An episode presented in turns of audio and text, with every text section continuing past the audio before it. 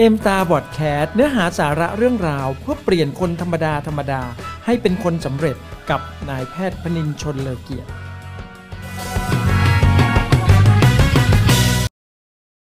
สวัสดีครับ ตอนนี้เราอยู่กันที่ a m Star Podcast EP ที่ 50 นะครับก็วันนี้นะครับคุณหมอก็จะมาพูดถึงเรื่องของตัวเองล้วนๆเลยนะครับ จากการที่คุณหมอได้มีโอกาสปั่นจักรยานมาทั้งหมด 100 วันนะครับ ว่าใน 100 วันเนี่ยมันเกิดอะไรขึ้นกับเรา แล้วก็เราได้เรียนรู้อะไรบ้างนะครับ สมัยก่อนเนี่ยนะครับก็ไม่เคยคิดมาก่อนเลยนะครับ ว่าตัวเองเนี่ยจะต้องเป็นคนที่มาปั่นจักรยานนะครับ เพราะว่า เคยมีประสบการณ์กับคนรู้จักคนใกล้ตัวเนี่ยนะครับที่เขาปั่นจักรยานอยู่ตามถนนหนทางอะไรอย่างเงี้ยแล้วสุดท้ายเนี่ยเขาได้รับอุบัติเหตุแล้วทำให้เขาเสียชีวิตนะครับ มันก็เลยเป็นภาพที่ทำให้เรารู้สึกว่าเรากลัวเราไม่อยากที่จะเจอเหตุการณ์แบบนั้นกับตัวเองอะไรเงี้ย แต่ว่าวันหนึ่งนะครับที่ได้มีโอกาสขับรถผ่านนะสนามเจริญสุขมงคลจิตนะครับซึ่งอยู่ในบริเวณของสนามบินสุวรรณภูมินะครับแล้วก็มีความรู้สึกเอะใจว่าเอ๊ะทำไมตรงนี้เนี่ยเขาทำอะไรกันทำไมมีรถมาจอดเยอะมากๆนะครับ คุณหมอก็แวะเข้าไปดูนะครับที่แท้มันก็คือสนามปั่นจักรยานนั่นเองนะครับแล้วก็ได้เข้าไปดูรายละเอียดข้างในนะครับว่ามันเป็นยังไงบ้างนะครับ ก็รู้สึกว่าโอ้โหเขาตั้งใจมาก ๆเลยนะครับ ที่สร้างสนามปั่นจักรยาน เพื่อที่จะนอกจากจะให้นะครับ คนทั่วไปเนี่ยได้มีโอกาสไปปั่นจักรยานออกกำลังกายแล้วเนี่ยนะครับการสร้างสนามครั้งนี้เนี่ยนะครับมันก็เหมือนเป็นสนามที่ทำให้นักกีฬาปั่นจักรยานเนี่ยได้มีโอกาสฝึกในการปั่นจักรยานอีกด้วยนะครับ เพราะว่ามีความปลอดภัยสูงมาก ๆ เนื่องจากว่า สนามปั่นเนี่ยนะครับคือเลนปั่นจักรยานเนี่ยมันจะไม่มี เป็นแบบเหมือนกับเลนรถยนต์เนี่ยที่จะวิ่งคู่ขนานกันไปเลยนะครับคือเป็นเลนจักรยานล้วนๆนะครับเพราะฉะนั้นเนี่ยก็เลยรู้สึกว่าเออมีความปลอดภัยสูงมากนะเราไม่ต้องไปกลัวอะไรเลยนะครับแล้วก็ระยะทางเนี่ยนะครับที่เขาทำไว้ก็คือรอบสนามบินนะครับก็คือ 1 รอบเนี่ย23.5 กิโลเมตรนะครับแล้วก็เขาก็มีสนามขนาดเล็กนะครับรอบละ 1.5 กิโลเมตรด้วยนะครับซึ่งคุณหมอก็เลยรู้สึกว่าเออก็ดูน่าสนุกดีนะน่าจะลองดู เพราะว่ามันก็ดูปลอดภัยดีนะครับแล้วก็็ไม่ต้องกังวลนะครับ หลังจากวันที่ได้ไปเห็นสนามในวันนั้นนะครับ ก็มีความรู้สึกว่าเออเราจะต้องลองแล้วล่ะ จะได้มาดูซิว่ามันเป็นยังไงบ้างนะครับ แล้วก็ต้องบอกก่อนนะครับว่าสนามปั่นจักรยานที่นี่เนี่ยถือว่าเป็นสนามปั่นที่เรียกว่าอันดับต้นๆของโลกเลยทีเดียวนะครับ ที่อยู่ในสนามบินนะครับ สิ่งที่เราเริ่มต้นเนี่ยนะครับคุณหมอก็เริ่มต้นจากการไปซื้อจักรยานมาก่อนเลยนะครับ ซึ่งจริง ๆ แล้วเนี่ยที่สนามเนี่ยนะครับเขาก็มีจักรยานให้เช่านะครับ มีหมวกจักรยานให้ คือบริการพร้อมทุกอย่างเลยนะครับ แต่ว่าส่วนตัวคุณหมอเองก็มีความรู้สึกว่าไหนๆก็อยากจะลองปั่นแล้วนะครับ ก็ลองดูแล้วกันหาจักรยานมาสักคันหนึ่งอะไรอย่างเงี้ยนะครับ ก็ได้ลองพูดคุยกับเพื่อนๆที่เขาเป็นนักปั่นจักรยานนะครับ แล้วเขาก็แนะนำจักรยานมาคุณหมอก็ไปซื้อจักรยานนะครับ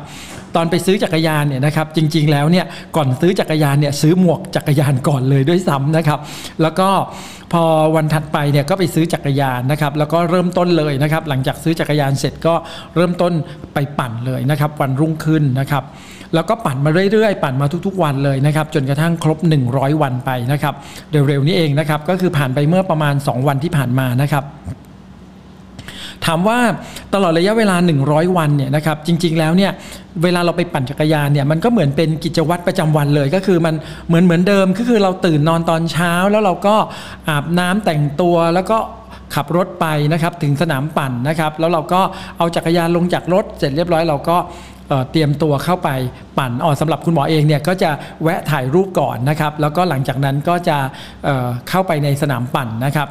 คือในสนามปั่นเนี่ยเวลาเราปั่นแล้วเนี่ยนะครับเมื่อเราเข้าไปแล้วเนี่ยมันจะมีเครื่องตรวจวัดว่าเราอะเป็นคนเข้าไปใช่ไหมครับพอเข้าไปแล้วเนี่ยเราก็จะต้องปั่นจนครบรอบเลยนะครับเราไม่สามารถปั่นย้อนสอนได้นะครับเพราะว่าคนที่ปั่นย้อนสอนเนี่ยก็อาจจะต้องถูกลงโทษ เช่น อาจจะไม่อนุถูกอนุญาตให้มาใช้สนามปั่นเป็นระยะเวลากี่เดือนแล้วแต่ข้อกำหนดของเขานะครับเพราะฉะนั้นเนี่ยในวันแรกเนี่ยนะครับที่ไปถึงเนี่ยก็ตัดสินใจเลยว่าเราจะต้องปั่นหนึ่งรอบ 23.5 กิโลเมตรนะครับ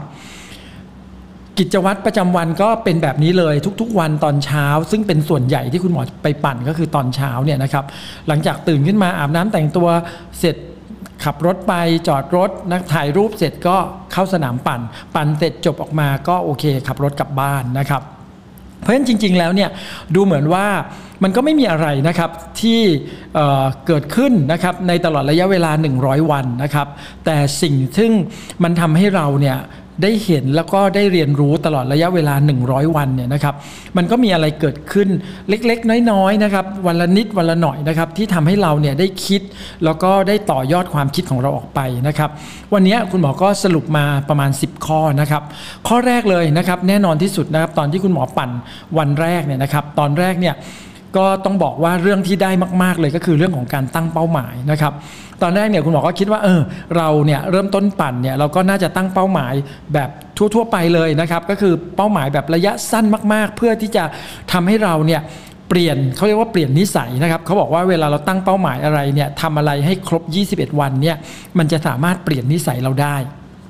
เพราะฉะนั้นเนี่ยตอนแรกสุดเนี่ยนะครับคุณหมอก็ตั้งเป้าหมายเลยว่าจะปั่นนะครับทุกวันเลยให้มันได้ 21 วันนะครับแล้วจะดูซิว่าเราจะเปลี่ยนนิสัยหรือเปล่านะครับปรากฏว่าพอเราปั่นไปวันที่ 1 วันที่ 2 วันที่ 3 วันที่4นะครับในช่วงแรกๆเนี่ยเราก็ปั่นไปเรื่อยๆนะครับแล้วในที่สุดเนี่ยนะครับมันก็จนถึงวันที่ 21 นะครับ ตอนครบวันที่ 21 เนี่ยเราก็กลับมาทบทวนดูนะครับว่าเอ๊ะตอนนี้นิสัยเราเปลี่ยนไปไหมนะครับ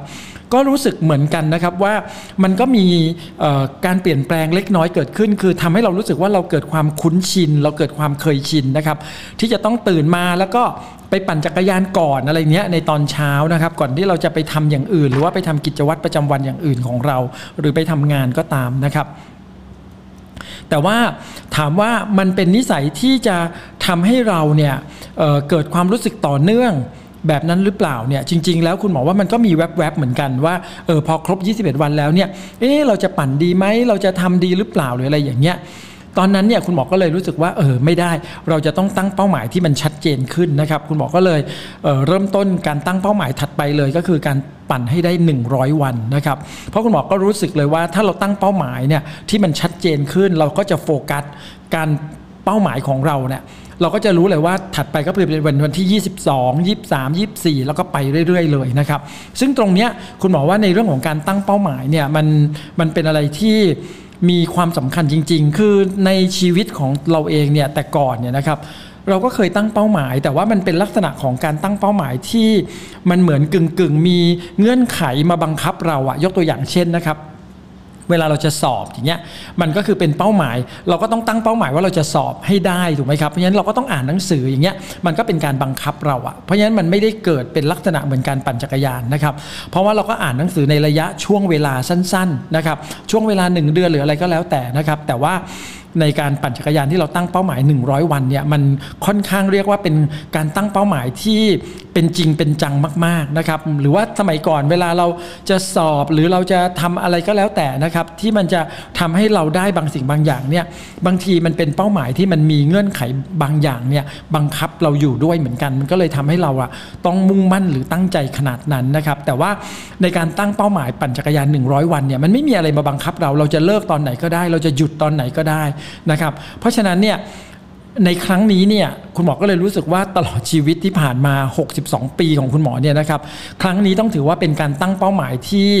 ค่อนข้างเรียกได้ว่าแบบมีความแบบชัดเจนแล้วก็มีระยะเวลากำหนดที่แน่นอนนะครับ แล้วก็ทำให้เรารู้สึกเลยว่าเรามองเห็นนะครับภาพในวันข้างหน้าในวัน 100 วัน ตอนที่ยังปั่นไม่ครบ 100 วันเนี่ยก็มีความรู้สึกเลยว่า อุ้ยมันจะต้องครบ 100 วันอย่างแน่นอนนะครับ แล้วก็เราก็รู้สึกว่าเราก็ ใจจดใจจ่อนะครับกับการที่จะออกไปปั่นเพื่อนับไปทีละวันทีละวันทีละวันนะครับเพราะฉะนั้นข้อแรกเลยนะครับที่ได้รับเนี่ยนะครับก็คือเรื่องของการตั้งเป้าหมาย ซึ่งคุณหมอว่าจริงๆเนี่ยมันคล้ายกับเวลาเราทำธุรกิจเอมตาเลยนะครับถ้าเราอยากประสบความสำเร็จเนี่ยคุณหมอว่าสิ่งสำคัญมากๆเลยนั่นแหละเขาถึงบอกว่าเราต้องเริ่มต้นจากการตั้งเป้าหมาย วันนี้ถ้าเราสมัครเข้ามาใหม่ หรือว่าเราสมัครเข้ามาระยะหนึ่งแล้วเนี่ยนะครับแล้วเรายังไม่ได้ประสบความสำเร็จ หรือเรายังไม่ได้ทำอะไรที่เป็นชิ้นเป็นอันหรือชัด เจนเนี่ยคุณหมอว่าเราลองกลับมาดูตัวเราเองแล้วลองตั้งเป้าหมายให้กับตัวเองนะครับเราอาจจะตั้งเป้าหมาย 1 เดือนก่อนก็ได้นะครับในธุรกิจ Aimstar ที่จะเป็น Bronze Star Silver Star หรือ Gold Star เมื่อเราทำได้แล้วเนี่ยมันก็จะทำให้เรารู้สึกได้เหมือนอย่างที่คุณหมอทำได้ 21 วัน คุณหมอก็ตั้งเป้าหมาย 100 วัน เพราะฉะนั้นเนี่ยถ้าในธุรกิจ Aimstar เราเข้ามาแล้วเราตั้งเป้าหมายให้ได้ เป็น Bronze Star Silver Star หรือ Gold Star ใน 1 เดือนหรือ 2 เดือนเนี่ยนะครับหลังจากนั้นเราก็จะเริ่มเข้าใจมากขึ้นว่าเราทำอะไรลงไปบ้าง เราก็จะมีความรู้สึกว่าเราอยากตั้งเป้าหมายที่สูงขึ้น เราอยากตั้งเป้าหมายที่มันไกลออกไป เราอาจจะอยากเป็นแพทินัมสตาร์เป็นโพลสตาร์หรือเป็นรูบี้สตาร์อย่างเงี้ยเพราะฉะนั้นการตั้งเป้าหมายที่ทุกๆ คนพูดถึงกันมาตลอดเนี่ย มันคือหัวใจสำคัญเลยนะครับ ของการที่จะทำให้เราเนี่ยทำสิ่งซึ่งเราต้องการแล้วก็ให้ประสบความสำเร็จ ให้เราสามารถเดินไปในทิศทางที่มันถูกต้องได้จริง ๆ นะครับ ข้อที่ 2 ที่คุณหมอได้นะครับ ก็คือเรื่องของการบริหารเวลานะครับ ก็ต้องบอกก่อนเลยนะครับว่าอย่างที่บอกอะ่ะคือตอนเช้าเนี่ยนะครับเราตื่นขึ้นมาปุ๊บเนี่ยมันก็จะเป็นเรื่องปกติเลยอาบน้ำแต่งตัวอะไรเสร็จเราก็ขับรถนะครับออกไปที่สนามปั่น แล้วก็ถ่ายรูปแล้วก็เข้าสนามปั่นนะจบจากสนามปั่นก็เก็บจักรยานขึ้นรถแล้วก็กลับบ้านนะครับ เพราะฉะนั้นเนี่ยอันนั้นคือคุณหมอปั่นเนี่ยในช่วงเช้าในทุกๆวันเลยนะครับเป็นส่วนใหญ่นะครับ ยกเว้นนะครับวันที่อาจจะมีฝนตกนะครับหรือว่า ติดภารกิจเนี่ยคุณหมอก็จะขยับไปปั่นในช่วงเย็นนะครับ แต่สิ่งหนึ่งเลยที่คุณหมอรู้สึกกับคำว่าบริหารเวลาก็คือว่า คือแต่ก่อนเนี่ยนะครับถ้าเราไม่ได้ปั่นช่วงเช้า เราไม่ได้ไปปั่นจักรยานเนี่ย ช่วงเวลาประมาณตั้งแต่6โมงเช้าจนถึงประมาณสัก8โมงหรือ9โมงเนี่ยนะครับเวลาเราก็หมดไปอยู่ดีนะครับเราตื่นขึ้นมาหยิบนู่นหยิบนี่ทำนั่นทำนู่นทำนี่นะครับมันก็หมดไปในในช่วงเวลาเช้าเช้าสองถึงสชั่วโมงนะครับหายไปโดยที่เราไม่รู้ตัวเลยนะครับแต่พอเราเนี่ยนะครับเอาเวลาช่วงเนี้ย ไปปั่นจักรยานนะครับ มันก็เลยทำให้คุณหมอรู้สึกได้เลยว่า เวลาเราบอกว่าเราไม่มีเวลาแบบอย่างอย่างหลาย ๆ ครั้งเรามักจะเคยได้ยินบ่อย ๆ ใช่ไหมว่าจัดเวลามาออกกำลังกายกันอะไรอย่างเงี้ย หลายคนก็จะบอกว่าไม่มีเวลานะครับงานยุ่งมากหรืออะไรอย่างเงี้ย ซึ่งจริง ๆ เนี่ยตรงเนี้ยคุณหมอว่ามันเป็นบทเรียนที่ชัดเจนมาก ๆ เลยนะครับ เพราะคุณหมอเองเนี่ย แต่ก่อนเนี่ยก็ใช้เวลาตื่นมา6โมงเช้าถึง8โมงเนี่ยนะครับก็เรียกได้ว่าดื่มกาแฟนะครับชงมัลติโปรดื่ม หรือชงอาร์มิลดื่มอะไรอย่างเงี้ยแล้วก็ไม่ได้ทำอะไรอย่างอื่น แล้วก็อาจจะไปรดน้ำต้นไม้บ้างนิดหน่อยอะไรอย่างเงี้ยแล้วเวลามันก็หมดไปแล้ว 2-3 ชั่วโมงนะครับแต่ตอนเนี้ยเราอะนะครับ ออกไปปั่นจักรยานนะครับออกไปออกกำลังกาย เราใช้เวลาช่วง ซึ่งเราเคยปล่อยให้มันผ่านไปอย่างง่ายๆเนี่ยกับกลายเป็นเราใช้เวลานี้ให้มันมีประโยชน์มากยิ่งขึ้น กับการดูแลตัวเราเองนะครับเพราะฉะนั้นคุณหมอก็เลยเชื่อว่าจริง ๆ แล้วเนี่ยที่เราบอกว่าเราไม่มีเวลาเราไม่มีเวลาเนี่ยมันก็อย่างที่หลาย ๆ คนพูดอะมันไม่จริงหรอกว่าเราไม่มีเวลานะครับ มันอยู่ที่ว่าวันนี้เนี่ย เรามองเห็นแล้วเราอยากทำหรือว่าเราตั้งใจที่จะทำบางสิ่งบางอย่าง ให้มันชัดเจนหรือเปล่า คือถ้าเราตั้งใจทำให้มันชัดเจนอะเราก็จะรู้เลยว่าในที่สุดเราก็บริหารเวลาได้นะครับ หรือแทบจะเรียกว่าเหมือนกับไม่ได้บริหารเวลาเลยด้วยซ้ำไปนะครับ เพราะว่าเราก็ใช้เวลาเดิมๆที่มีอยู่นี่แหละนะครับ แต่ไปทำกิจกรรมที่มันมีความชัดเจนแล้วก็มีความสม่ำเสมอมีความต่อเนื่องนะครับ เพราะฉะนั้นเนี่ยมันก็เลยตอบโจทย์คำว่า ใครๆบอกว่าไม่มีเวลาเนี่ยไม่จริงนะครับ เรามีเวลาแล้วเราถ้าเพียงแค่เราเนี่ยรู้จักที่จะจัดการเวลาในชีวิตของเรานะครับ แล้วอีกอย่างหนึ่งนะครับคุณหมอเองเนี่ยนอกจากจะไปปั่นจักรยาน1 1รอบเนี่ย23.5 กิโลเมตรเนี่ยคุณหมอก็ใช้เวลาประมาณ 1 ชั่วโมง บางวันก็ 1 ชั่วโมง 5 นาทีหรือ 10 นาทีบ้างนะครับ ซึ่ง ขณะที่เราปั่นเราตัวเราเองเนี่ยนะครับอยู่บนจักรยานแล้วเราก็ปั่นไปตามระยะทางเนี่ยนะครับก็ต้องบอกเลยมันก็คือปั่นไปเรื่อยๆอะจนกระทั่งถึงถึงระยะทางสิ้นสุดลงถูกไหมครับ เพราะฉะนั้นเนี่ย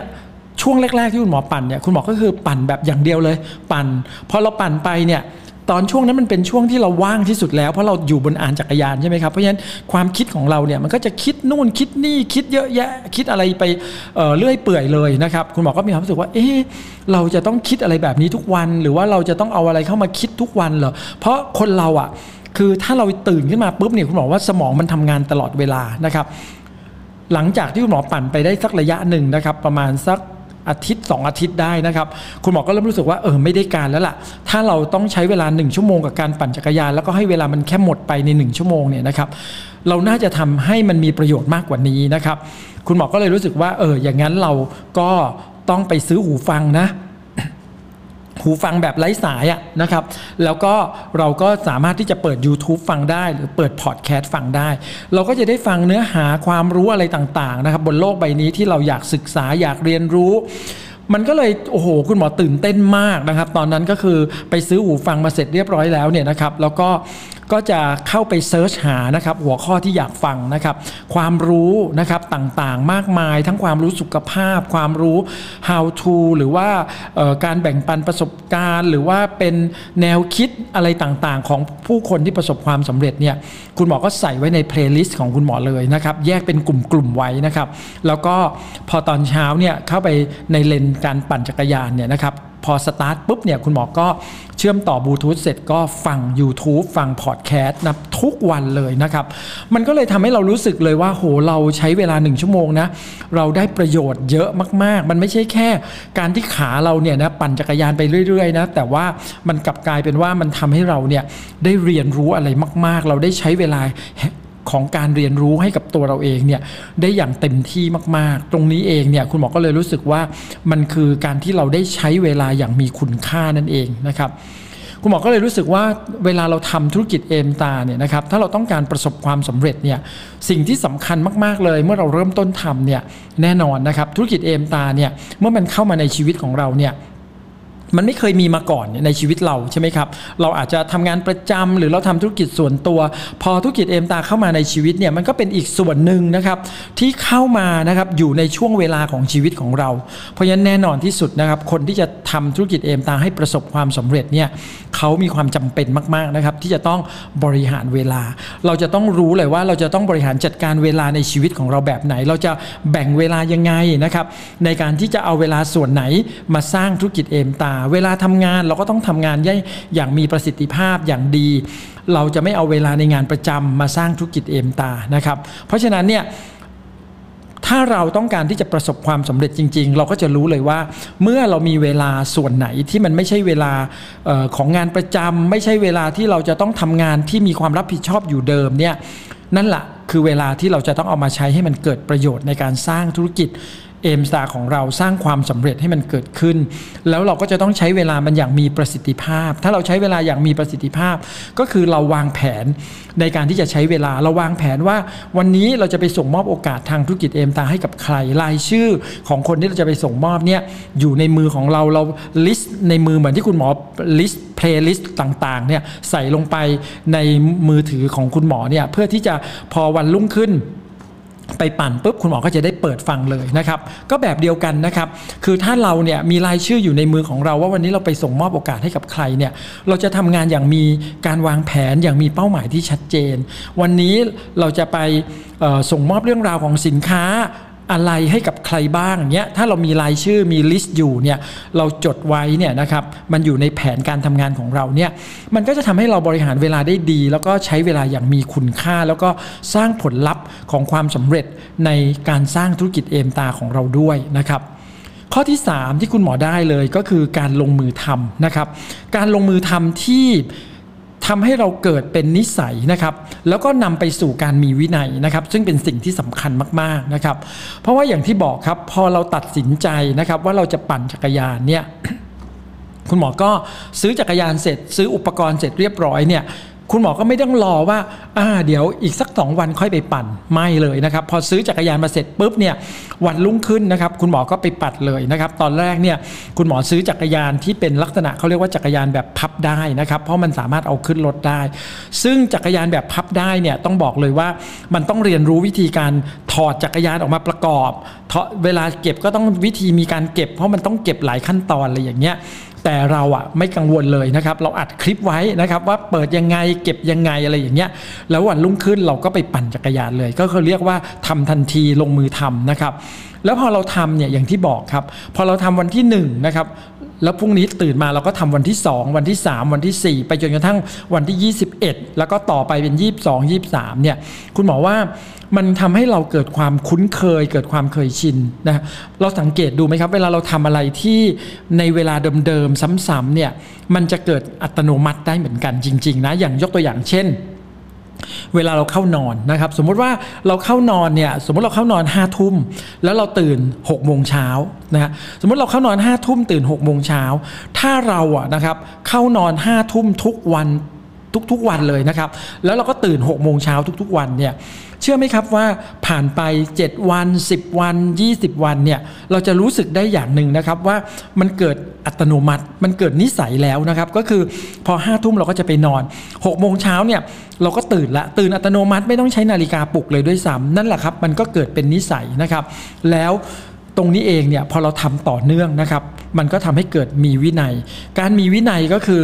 มันจะส่งผลต่อการที่จะทำให้เราเนี่ยมุ่งไปสู่เป้าหมายนุ่งไปสู่ความสำเร็จนั่นเองนะครับ เพราะฉะนั้นเช่นเดียวกันนะครับพอคุณหมอทำจนเกิดเป็นนิสัยก็คือตื่นมาเช้าเนี่ยเราก็ต้องไปปั่นจักรยาน ถ้าวันไหนไม่ได้ปั่นเช้าเนี่ยก็จะต้องรู้สึกว่าเดี๋ยวต้องไปปั่นชดเชยตอนเย็นอะไรอย่างเงี้ยนี่คือมันเกิดเป็นนิสัยขึ้นมานะครับ แล้วการที่เราเนี่ยนะครับ พอเราไม่ได้ไปปั่นเช้าเนี่ยนะครับ เพราะว่ามีเหตุบังเอิญหรือว่าเหตุอะไรที่มันมันเกิดความขัดข้องขึ้นมาเนี่ยเราก็จะไปปั่นตอนเย็นแทนเนี่ยเราไปชดเชยตอนเย็น คุณบอกว่าไอ้แบบเนี้ยมันน่าจะเรียกว่ามีวินัยนะครับก็คือเราค่อยๆ สร้างวินัยให้เกิดขึ้นละ เพราะเรารู้ว่าจริง ๆ แล้วเนี่ยสิ่งที่เราโฟกัสคือต้องบอกเลยนะครับว่าตลอดระยะเวลา 100 วันที่คุณหมอปั่นจักรยานเนี่ย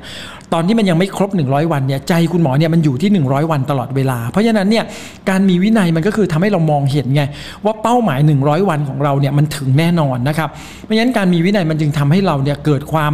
สม่ำเสมอ เกิดความต่อเนื่องนะครับแล้วก็เกิดความชัดเจนนั่นเองนะครับเพราะฉะนั้นนี่คือสิ่งหนึ่งเลยที่มันเกิดขึ้นตลอดชีวิตของการปั่นจักรยาน 100 วันของคุณหมอเลยนะครับ4นะครับก็คือแรงบันดาลใจที่ชัดเจนนะครับ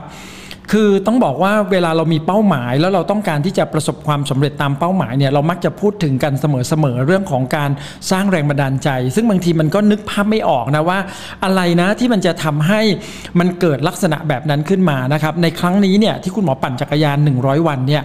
สิ่งแรกที่คุณหมอทำเลย ก็คือจะเห็นได้ว่าคุณหมอจะมีการถ่ายรูปนะครับเพื่อที่จะโพสต์ลง Facebook ทุกวันเลยนะครับแล้วก็โพสต์แล้วก็นับไป 1 วัน 2 วัน 3 วัน ทีนี้ในการที่เราจะโพสต์ลง Facebook เนี่ยแน่นอนการถ่ายรูปเนี่ยนะครับเราก็ต้องถ่ายรูปแล้วให้มันรู้สึกว่ามันดูดีด้วยนะครับแล้วเราก็มีแรงบันดาลใจที่ เพิ่มขึ้นที่อยากจะทำในวันต่อต่อไปด้วย เพราะฉะนั้นเนี่ยก็จะเห็นเลยว่าเราเป็นคนชอบแต่งตัว เราก็จะพยายามหาชุดที่มันจะทำให้เรารู้สึกว่ามันทำให้เราอยากปั่นจักรยานนะครับ เพราะฉะนั้นเนี่ย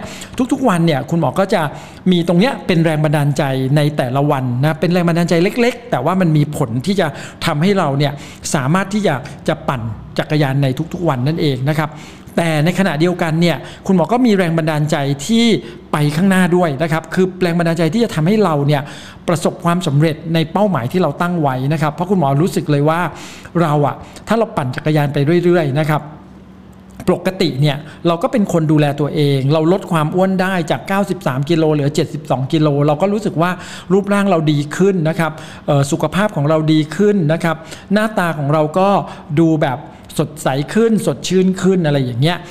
แต่เราก็รู้สึกว่าถ้าเราปั่นจักรยานต่อไปเรื่อยๆ จนครบ 100 วันเนี่ยสิ่งที่เราอาจจะได้เพิ่มเติมเลยก็คือ ร่างกายที่มันมีความกระชับ มีความแข็งแรง มีความกระฉับกระเฉงนะครับกับวัย 62 ปีของเราเนี่ยมันน่าจะเป็นอะไรที่สุดยอดมากๆ กับชีวิตของเราอะไรอย่างเงี้ยเพราะฉะนั้นเวลาเราคิดถึงตรงจุดนี้เนี่ยมันก็เลยยิ่งเป็นแรงบันดาลใจที่ต้องบอกว่ายิ่งใหญ่มากๆ เลยที่จะทำให้เราเนี่ยมีความชัดเจนต่อการที่เราจะมี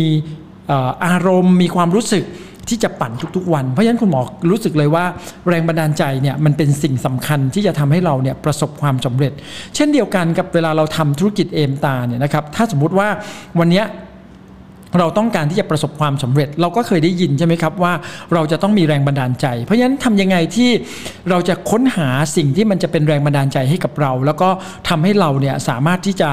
ก้าวต่อไปลุกขึ้นสร้างงาน ลุกขึ้นทำงาน ขยายองค์กรธุรกิจของเราออกไปนะครับ ซึ่งตรงนี้เนี่ยทุกคนก็ต้องค้นหาตัวเองนะครับ เพราะว่าคุณหมอว่าการสร้างแรงบันดาลใจเล็ก ๆ แล้วก็การสร้างแรงบันดาลใจที่ยิ่งใหญ่ของแต่ละคนเนี่ยอาจจะแตกต่างกันนะครับ บางคนเนี่ยอาจจะมีแรงบันดาลใจนะครับที่อยากจะสร้างรายได้นะครับเพื่อที่จะ มีรายได้เพิ่มขึ้น เพื่อที่อยากจะซื้อบ้านหลังใหม่ ซื้อรถหลังใหม่ หรือว่ามีแรงบันดาลใจเล็ก ๆ ก่อนนะครับที่อยากจะมีรายได้ สัก 3 4หมื่นบาทนะครับแล้วก็มาซื้ออของอะไรต่างๆ ที่ให้กับลูกที่ลูกเราเคยขอหรืออะไรก็แล้วแต่นะครับที่มันจะสามารถทำให้เราเกิดแรงฮึดในการสร้างธุรกิจนะครับแล้วก็แน่นอนนะครับ เราก็ต้องมาลองดูว่าการที่เราจะประสบความสำเร็จในธุรกิจเอมตาเนี่ยแรงบันดาลใจที่ยิ่งใหญ่อันนึงเลยคุณหมอว่ามันก็คือการเปลี่ยนแปลงชีวิต เพราะว่าความสำเร็จ ที่มันสามารถสร้างรายได้แบบไร้ขีดจำกัดในธุรกิจเอมตาเนี่ยคุณหมอว่ามันคือการเปลี่ยนแปลงชีวิตของเราทั้งชีวิตเลยนะครับ แล้วคุณหมอเชื่อว่านั่นคือการให้การที่จะทำให้เราเนี่ยนะครับได้รับอิสรภาพทั้งทางการเงินทั้งการเวลาของเราเนี่ยได้อย่างเต็มที่มากๆนะครับ ซึ่งคุณหมอเชื่อว่าหลาย ๆ คนก็ได้ได้รู้จักอยู่แล้วนะครับว่าธุรกิจเอมตาเนี่ยจะสามารถให้อิสรภาพได้แบบ ที่ไม่ธรรมดากับเราได้จริงๆนะครับเพราะฉะนั้นเนี่ยให้แรงบันดาลใจเป็นตัวผลักดันให้เราเนี่ยนะครับสามารถที่จะมุ่งมั่นแล้วก็สร้างความสำเร็จนะครับข้อที่5นะครับก็คือระหว่างทางที่จะไปถึงเป้าหมายเนี่ยคุณหมอว่าสิ่งสำคัญอีกอันหนึ่งเลยก็คือการหารางวัลให้กับตัวเองนะครับซึ่งมันก็จะเป็นการสร้างแรงบันดาลใจอย่างต่อเนื่องอีกอย่างหนึ่งเหมือนกันนะครับซึ่งสำหรับคุณหมอเองแล้วเนี่ยนะครับก็จริงๆเนี่ย 100 วันเนี่ยนะครับตลอดระยะเวลาแต่ละช่วงเนี่ยคุณหมอเองก็หารางวัลให้กับตัวเองนะครับแต่ว่ารางวัลของคุณหมอเนี่ยก็จะคล้ายๆ กับจุดเริ่มต้นเมื่อกี้นะครับก็คือเหมือนเป็นเหมือนเป็นการสร้างแรงบันดาลใจเล็ก ๆ เหมือนกันนะครับก็คือรางวัลของคุณหมอก็คือเวลาคุณหมอปั่นปั่นปั่นปั่นไปได้ช่วงเวลาหนึ่งเนี่ยคุณหมอก็จะซื้อชุดใหม่นะครับปั่นปั่นไปได้ถึงช่วงหนึ่งเนี่ยคุณหมอก็จะซื้อชุดใหม่นะครับเพราะฉะนั้นเนี่ยเมื่อเราเนี่ยนะครับได้ซื้อชุดใหม่ทีละทีละช่วงทีละช่วงเนี่ยมันก็เหมือนกับการให้รางวัลกับตัวเองพอเราให้รางวัลกับตัวเองเนี่ยมันก็ทำให้เราเนี่ยเกิดความรู้สึกที่อยากจะปั่นต่อไปจนกระทั่งถึงเป้าหมายถึงความสำเร็จเขาถึงบอกว่าเเมื่อเราเนี่ยไปถึงเป้าหมายหนึ่งแล้วเนี่ยเราก็ควรระหว่างทางเนี่ยนะเมื่อเราไปถึงเป้าหมาย คือถ้าเราตั้งเป้าหมายระยะสั้นระยะกลางเนี่ยพอเราไปถึงเป้าหมายแล้วเนี่ยเราก็น่าจะเติมรางวัลให้กับตัวเราเอง เราหารางวัลให้กับตัวเราเอง แล้วเราก็จะรู้สึกว่าเราอยากก้าวต่อไปนะครับเพราะมันเป็นสิ่งหนึ่งที่เรา บอกตัวเราเองได้ว่าเออเราทำแล้วเราทำสำเร็จแล้วอะไรเนี้ยในระดับหนึ่งนะครับ ข้อที่6นะครับก็คือได้เข้าใจคำว่ากระตือรือร้นที่ชัดเจนมากนะครับ คุณหมอต้องบอกเลยว่า การที่เราเนี่ยนะครับปั่นจักรยานในทุกๆวันเนี่ย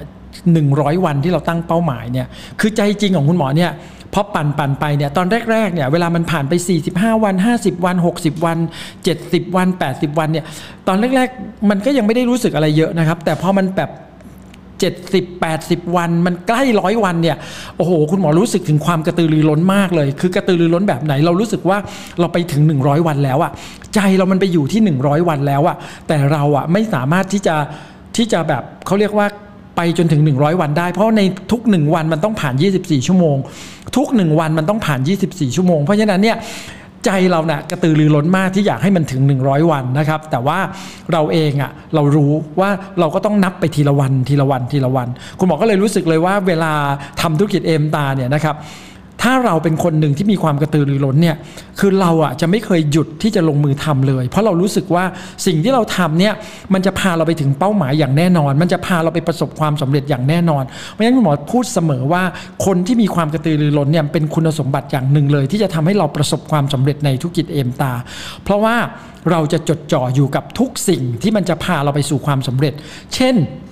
เราจะมีงานประชุมใช่ไหมเราก็จะเราก็จะกระตือรือร้นมากคือใจเรามันมันไปถึงวันรอบประชุมแล้วล่ะ ใจไปถึงวันรอบประชุมคืออะไร เราจะรู้สึกว่าเราอยากจะแต่งตัว เราอยากจะเตรียมชุด เราอยากจะจัดการยังไงวันนั้นเราจะตื่นแต่เช้าแล้วก็เราจะไปถึงแล้วเราจะไปเลือกที่นั่งแถวหน้าอะไรอย่างเงี้ยคือพูดง่าย ๆเลย ภาพทุกอย่างเนี่ยของวันประชุมเนี่ยที่มันยังมาไม่ถึงอะ่ะ แต่ใจเราอะมันไปถึงหมดแล้วนะครับซึ่งแบบนี้แหละที่มันจะเรียกว่าทำให้เราเนี่ยโฟกัสอยู่กับงาน โฟกัสอยู่กับธุรกิจ โฟกัสอยู่กับการสร้างธุรกิจของเราให้ประสบความสำเร็จ เพราะฉะนั้นเนี่ยความกระตือรือร้นจึงเป็นหัวใจที่สำคัญมากๆนะครับข้อ 7 ก็คืออุปสรรคมันไม่ใช่สิ่งที่ทำให้เราล้มเหลวนะครับแต่ว่าเมื่อเวลา เกิดเราเจออุปสรรคแล้วเนี่ยในที่สุดเราจะผ่านพ้นมันไปได้อย่างแน่นอน ในช่วงตลอดเวลาที่คุณหมอปั่นจักรยาน 100 วันเนี่ยหลายวันเลยนะครับที่เราจะต้องเจอในสนามปั่น เจอกับอะไรบ้างนะครับ ในสนามปั่นเนี่ยสิ่งที่เราจะต้องเจอแน่ ๆเลยนะครับ ก็คือแรงเสียดทานนะครับ แรงเสียดทานจากอะไรก็คือแรงลมนะครับ เป็นสิ่งซึ่งมันเหลือเชื่อจริงๆนะครับคือประสบการณ์ที่มันเจอกับตัวเองจริง ๆนะครับ ในบางวันที่เราเริ่มต้นปั่นเนี่ยนะครับลมที่มัน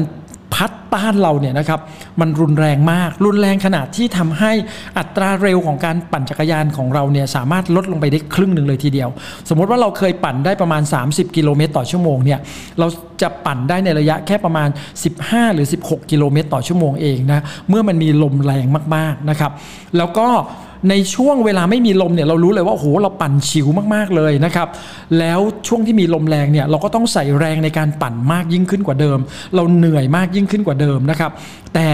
สิ่งที่เราได้เรียนรู้ก็คือ หลังจากลมที่มันต้านเราอย่างรุนแรงแล้วเนี่ยเดี๋ยวอีกสักพักหนึ่งหลังจากเราปั่นไปได้สักครึ่งทาง หลังหลังจากที่เราปั่นไปได้สัก 10 กิโลเมตรเนี่ยเดี๋ยวพอ 10 กิโลเมตรที่2เนี่ยเราก็จะสบายและเราก็จะรู้สึกว่าปั่นฉิวได้แล้วอะไรอย่างเงี้ยมันก็เลยทำให้รู้สึกว่าออุปสรรคแค่นี้ไม่มีปัญหาเพราะเดี๋ยวเราก็จะเจอกับสิ่งที่มันแบบเป็นความสบายทำให้เราปั่นได้ง่ายๆ เหมือนกับที่เขาบอกอะว่าฟ้าหลังฝนน่ะมันย่อมสดใสย่อมสวยงามเสมอคุณบอกว่ามันคล้ายๆกันนะครับบางวันเนี่ยนะครับเราปั่นไปเนี่ยโอ้โหไม่มีลมเลยตอนเริ่มต้นนะครับ เราก็รู้สึกว่าดีจังเลยแต่ใจเราก็คิดแล้วนะว่า ถ้าไม่มีลมตอนเริ่มต้น เดี๋ยวเราจะเจอลมตอนปลายนะครับ แล้วมันก็เป็นอย่างนั้นจริง ๆ นะครับ เวลาตอนช่วงต้นไม่มีลมเนี่ย พอช่วง 10 กิโลหลังเนี่ย โอ้โห ลมหนักมากนะครับ ที่ต้องพัดเราอย่างรุนแรงเลย แล้วก็ทำให้อัตราการปั่นของเราเนี่ยช้าลง แต่เราต้องใช้แรงในการปั่นมากขึ้น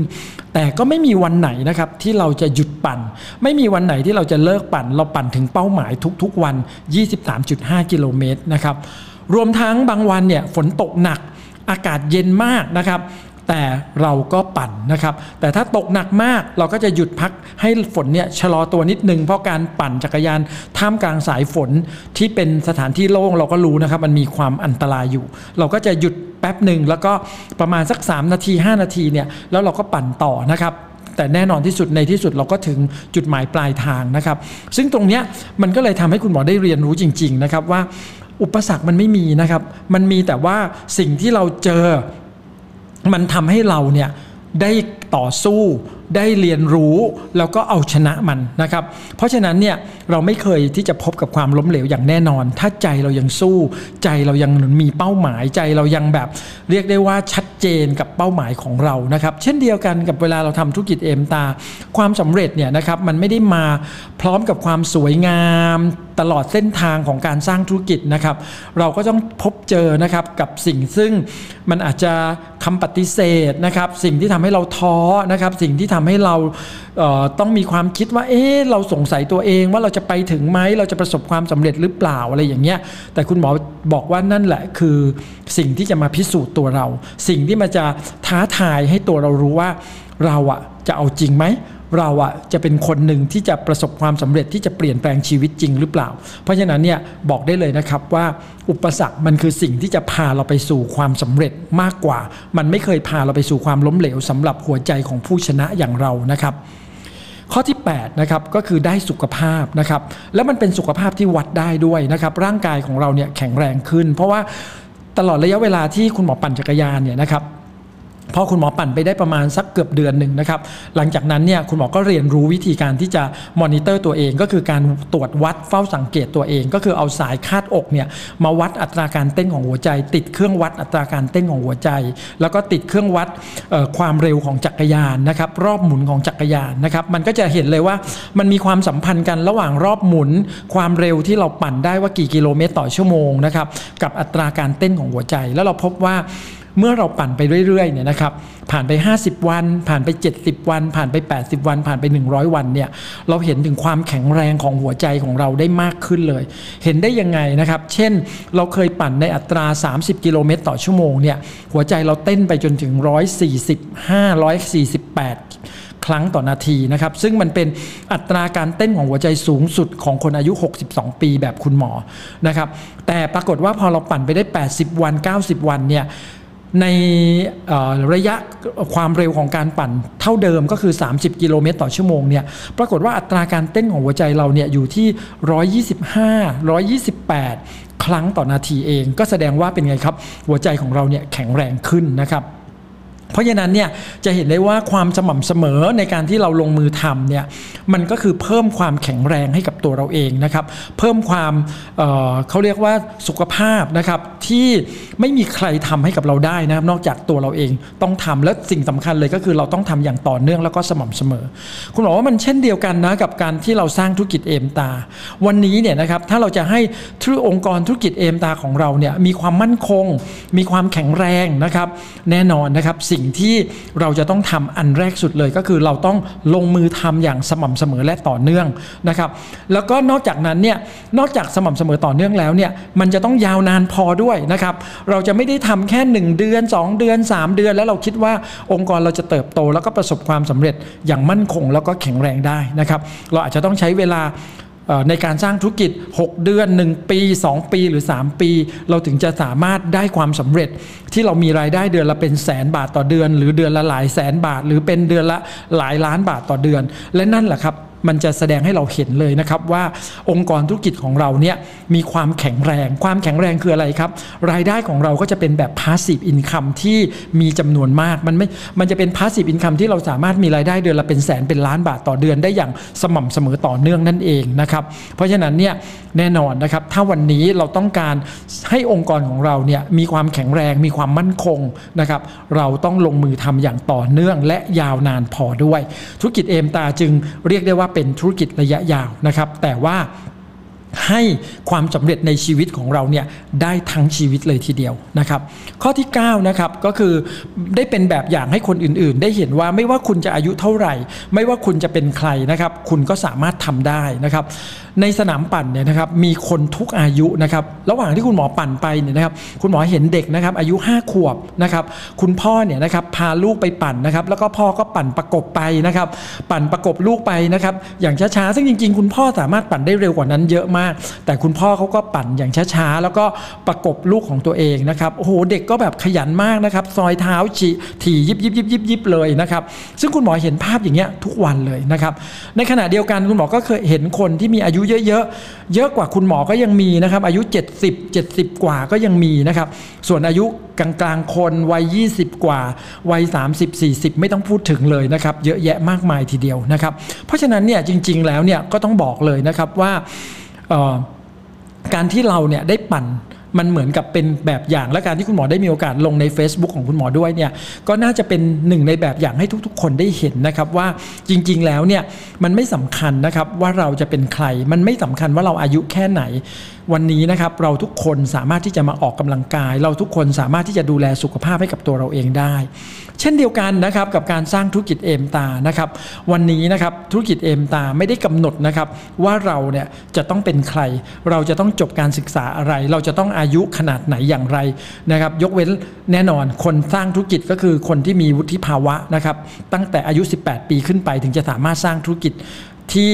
เป็นแบบนิตินิติกรรมได้นะครับ เพราะฉะนั้นเนี่ยหลังจากนั้นก็คือคุณอายุเท่าไหร่คุณอายุ 60 70 80 90 ก็ยังสามารถสร้างธุรกิจเอมตาได้ ทุกคนสามารถที่จะประสบความสำเร็จในธุรกิจเอมตาได้ ไม่ว่าเราจะการศึกษาไม่ว่าจะเศรษฐฐานะของเราจะเป็นแบบไหนอย่างไรนะครับ และที่สำคัญที่สุดเลยก็คือ เมื่อเราประสบความสำเร็จในธุรกิจเอมตาเนี่ย เราก็จะเป็นแบบอย่างของความสำเร็จให้กับผู้คน เราจะเป็นแรงบันดาลบันดาลใจให้กับผู้คนด้วยนะครับเพราะฉะนั้นความสำเร็จในธุรกิจเอมตามันจึงเป็น สิ่งซึ่งต้องบอกว่ามีคุณค่ามาก ๆ เลยนะครับ เพราะว่าแบบอย่างของความสำเร็จในธุรกิจเอมตาเนี่ยมันคือแบบอย่างที่จะทำให้ผู้อื่นเนี่ยมีความเชื่อมั่น แล้วก็มีพลังใจในการที่จะลุกขึ้นมาสร้างธุรกิจเอมตา แบบเดียวกับที่เราทำนะครับแบบเดียวกับที่เราประสบความสำเร็จ ซึ่งคุณหมอบอกได้เลยว่านี่แหละครับถ้าวันนี้นะครับเราทำให้ดูสำเร็จให้เห็นเป็นแบบอย่างให้คนอื่นได้ องค์กรธุรกิจเอมตาของเราก็จะประสบความสำเร็จเช่นเดียวกัน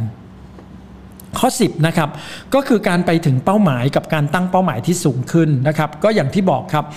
วันนี้คุณหมอปั่นไปครบ 100 วันนะครับเมื่อ 2 วันที่แล้วนะครับแต่ตอนนี้คุณหมอก็ตั้งเป้าหมายใหม่นะครับที่จะปั่นให้ครบ 180 วันทำไมถึงตั้ง 180 วัน เพราะว่า 180 วันเนี่ยก็ประมาณกลางปีนั่นเองนะครับก็คือคุณหมอก็รู้สึกว่า 1 ปีเนี่ยมันมี 365 วันนะครับเพราะฉะนั้นเนี่ยเราก็เรียกว่าเราปั่นสักครึ่งปีก่อนแล้วกันนะครับให้มันได้นะครับ เพราะฉะนั้นเราก็ตั้งเป้าหมายเลยว่าสเต็ปถัดไปของเราก็คือเราจะปั่นให้ครบ 180 วันนะครับ ซึ่ง มันก็คือการที่เราอะตั้งเป้าหมาย ถ้าเราตั้งเป้าหมายไว้ 100 วัน แล้วเราก็บอกว่าเราปั่นเสร็จแล้ว 100 วันจบแล้ว แล้วเราก็จบแล้วก็หยุดแค่นั้นเนี่ยคุณหมอว่า ทุกสิ่งที่เราทำมาเนี่ยถึงแม้ว่ามันจะได้ประโยชน์นะครับ แต่มันก็อาจจะได้ประโยชน์แค่ในช่วง 100 วัน แล้วก็อาจจะมีประโยชน์ต่อเนื่องไปอีกเล็กน้อยนะครับ แต่ถ้าวันนี้เราตั้งเป้าหมายที่สูงขึ้น เราตั้งเป้าหมายถัดไปเนี่ยแน่นอนนะครับ สิ่งที่เราต้องได้มากยิ่งขึ้นไปอีก ก็คือสุขภาพที่ดียิ่งขึ้นของเราไปอีกนะครับ แล้วคุณหมอเชื่อว่า อีก 80 วันถัดไปเนี่ยมันก็จะทำให้เราเนี่ยได้เรียนรู้อะไรอีกมากมายเลยทีเดียวนะครับ เช่นเดียวกันกับการทำธุรกิจเอมตานะครับ เราให้ทุกคนเนี่ยนะครับได้เรียนรู้ถึงการตั้งเป้าหมายระยะสั้น ระยะกลาง ระยะยาวนะครับ เวลาที่เราเนี่ยประสบความสำเร็จในระดับหนึ่งแล้วเนี่ยเราจำเป็นอย่างยิ่งนะครับที่จะต้องตั้งเป้าหมายที่สูงขึ้น เพราะว่าการตั้งเป้าหมายที่สูงขึ้นเนี่ยในธุรกิจเอมตาเนี่ย มันมีผลดีอย่างมาก ๆ อันที่หนึ่งเลยแน่นอนนะครับมันก็มีผลดีกับตัวเราเองเลยก็คือทำให้เรามีความสำเร็จมากขึ้นทำให้เรามีรายได้สูงขึ้นทำให้เราได้รับอิสรภาพที่มันเหนือธรรมดามากยิ่งขึ้นไปอีกนะครับแต่สิ่งที่มันได้รับมากกว่านั้นนะครับในการทำธุรกิจเอมตา และการมีเป้าหมายที่สูงขึ้นของเราเนี่ยนะครับก็คือการที่เราได้มีโอกาสนะครับช่วยเหลือดูแลผู้คนในองค์กรธุรกิจของเราเนี่ยให้เติบโตให้ประสบความสำเร็จ ให้เขาได้มีการเปลี่ยนแปลงชีวิตของเขามากยิ่งขึ้นยิ่งขึ้นยิ่งขึ้นเข้าไปอีกนะครับ เพราะความสำเร็จในธุรกิจเอมตาที่สูงขึ้น มันคือการที่ทำให้ผู้คนอีกมากมายที่ตามเรามาในองค์กรของเราเนี่ยเติบโตและประสบความสำเร็จไปด้วยกัน เพราะเราไม่มีทางนะครับที่จะประสบความสำเร็จสูงขึ้นอยู่เพียงคนเดียวนะครับ ความสำเร็จสูงขึ้นของเราคือความสำเร็จที่ยิ่งใหญ่ที่จะเกิดขึ้นกับทุกๆ คนในองค์กรธุรกิจของเรานั่นเองนะครับ ทั้งหมดนี้นะครับก็คือ 10 ข้อนะครับกับการปั่นจักรยาน 100 วันที่คุณหมอรู้สึกว่ามันเป็นสิ่งซึ่งทำให้เราได้เรียนรู้แล้วเราก็รู้สึกว่ามันเอามาต่อยอดกับแนวคิดในการสร้างธุรกิจเอมตาได้ทุกข้อเลยนะครับ ซึ่งมันก็เลยทำให้รู้สึกว่าวันนี้ไม่ว่าเราจะทำอะไร ไม่ว่าเราจะลงมือทำสิ่งไหนก็ตามนะครับ ถ้าเราได้มีโอกาสเก็บเกี่ยวสิ่งนั้นเนี่ยมา ต่อยอดความคิดของเรามาทบทวนนะครับทุกสิ่งทุกอย่างที่เราทำอยู่ในทุกๆวันนี้เนี่ย มันก็จะทำให้ชีวิตของเราเนี่ยก้าวไปข้างหน้าแล้วก็ประสบความสำเร็จยิ่งขึ้นนะครับ ก็เชื่อว่านะครับทุกคนนะครับก็สามารถเอา 10 ข้อนี้ทบทวนแล้วก็ลองไปใช้กับตัวเองดูนะครับ ว่ามีข้อไหนบ้างนะที่เราเนี่ยอยากจะนำไปใช้เพื่อทำให้เราเนี่ยเติบโตขึ้นประสบความสำเร็จมากขึ้นในธุรกิจเอมตา คุณหมอก็เชื่อนะครับว่าทุกคนนะครับก็จะได้รับสิ่งดีๆ เกิดขึ้นกับชีวิตของเราแน่นอน เพราะธุรกิจเอมตาเป็นธุรกิจที่พร้อมจะมอบ ทุกความสำเร็จมอบทุกสิ่งทุกอย่างที่ทุกคนใฝ่ฝันและทุกคนต้องการความสำเร็จเป็นของทุกคน สวัสดีครับ